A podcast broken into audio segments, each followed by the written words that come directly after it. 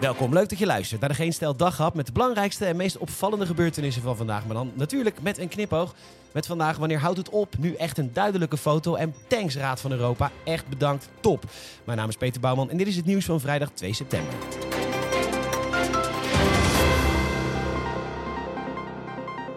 Wanneer houdt het op? De afgelopen maanden heb ik met verbazing vele evenementen bezocht waarbij 3 euro voor een muntje geen uitzondering was en waar de bako's van drie muntjes over de toonbanken vlogen. Zelden hoorde je iemand klagen 20 gulden voor een bako. Oh nee, ze waren jong. 0,00049 bitcoin voor een bako. Wanneer gaat dit allemaal stoppen? Dit was de goedmaakzomer na COVID. Maar ja, met de belachelijke prijzen van ja, alles behalve condooms en koptelefoons klaarblijkelijk. Ja, weet u, condooms dalen al langer in prijs omdat de homo's tegenwoordig prep hebben. En als je dat slikt, dan krijg je dus geen aids, waardoor nu ook slikken...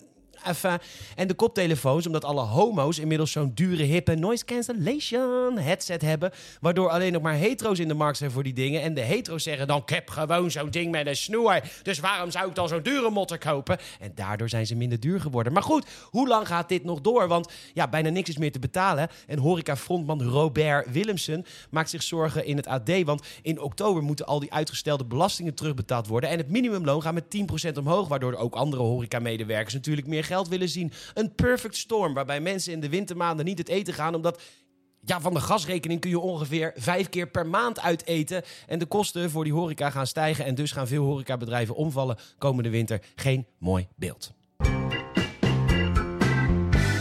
Je kunt er altijd donder op zeggen dat als er op een website staat... voor het eerst duidelijke foto van iets in de ruimte... dat je je altijd een debiel voelt. Omdat als je die pagina opent, het keer op keer blijkt... dat wat de NOS in dit geval een duidelijke foto vindt... ik zoiets heb van, hé, waar ben ik in godsnaam aan het kijken? Nou, een exoplaneet, klaarblijkelijk. En het is in feite een soort... ehm, als je de foto bekijkt. Het is in feite... Het is, mm, het is een soort, ehm soort flubbeltje. Ja. En dan soort van... En dan daarnaast een soort van ehm, stipje. En dan nog een soort van...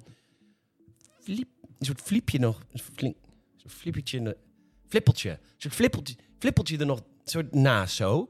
En dan wel duidelijk een, ehm, een lijntje. En daarnaast dan het woord planeet. Ja, het is revolutionair, die nieuwe James Webb-telescoop. Want die kan dus in tekst planeet ergens naast zetten. Waardoor het als kijker rete duidelijk is wat dat rare, vage kleine kutstipje eigenlijk is. Dankjewel, NASA. Altijd fijn hè, als er een paar frisse ogen van buitenaf kijken naar een probleem hier in Nederland. Want wij Nederlanders dachten dat asielzoekers, ja dat buitenslapen, dat is natuurlijk precies zoals het hoort. Het is toch lekker weer feitelijk hè? Het is een soort VK dan toch? Ja, nou, niet zo, blijkbaar. Al dus de raad van, echt waar joh, Europa. Nee, dat asielzoekers buitenslapen is niet oké. En ook een dode baby, dat blijkt dus helemaal niet de bedoeling te zijn. Ah, thanks. Ja, het is goed dat ze het zeggen. Eerder deze week was het de inspectie Gezondheidszorg en Jeugd... die al met verse ogen naar een ander probleem had gekeken... en daarna beloofde het COA de toiletten nu wel te gaan schoonmaken. Deden ze daarvoor niet? Ja, logisch ook, toch? Denk ik. Daarvoor liepen de mensen van het COA langs een dictie vol stront en zeik en kots... en waarschijnlijk dode baby's en dachten ze... dit zal wel de cultuur van die mensen zijn. Zo zijn vast alle toiletten in Aleppo. Bedankt, Raad van Europa. Eh, Ronald eh, Plasterk. Die had vandaag een hele mooie column in de, in de Telegraaf. En eh dit was het. Ja, het is gewoon een leestip. Dankjewel, Ronald. Kijk, maakbaarheidsdenkers denken vaak maar één stap na. Ja, ondanks hun hoge opleiding en zo. Dus ehm jazeker, we moeten op den duur stoppen met fossiele brandstoffen. Dus stap 1. We leggen heel veel zonnepanelen op daken. Top! Maar dan kan het stroomnet dus niet aan. Oh, shit, fuck. Oké, dus eh, of ehm, stikstof moet omlaag. Nou, boeren weg. Maar ja, dat wil slechts 19% van het volk. Shit, draagvlak, fuck. Nou, zo ging het dus ook met die dolfijnen eh, uit het dolfinarium. Dat was zielig, dus ermee stoppen. Top, wat denk je? worden ze verkocht aan een Chinees dierenpark waar ze geëid kunnen worden door bezoekers. Oh shit, fuck. En dan nu met het Seaquarium op Curaçao.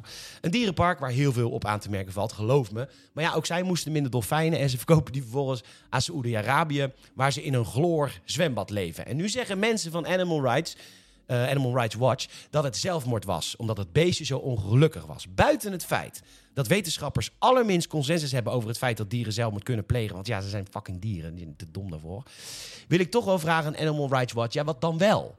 Ja, niet Saoedi-Arabië of China, dat snap ik, maar waar moeten die beesten dan wel heen? Dolfinarium? Hè? Waar ze een paar keer per dag afgetrokken worden. En daar was heel veel controverse over. Maar ik dacht alleen maar, wat voor die beestjes wil ik ook. Maar ja, niemand houdt van me.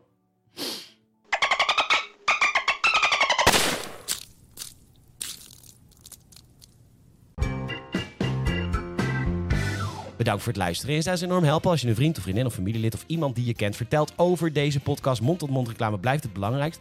Je kan een Apple Podcast review achterlaten. Daar staan we nu een 4.8. Thanks. Dat kan ook via Spotify. Daar staan we een 4.7. Thanks. Ja uit 5, niet uit 10. Oh. Nogmaals bedankt voor het luisteren en tot morgen.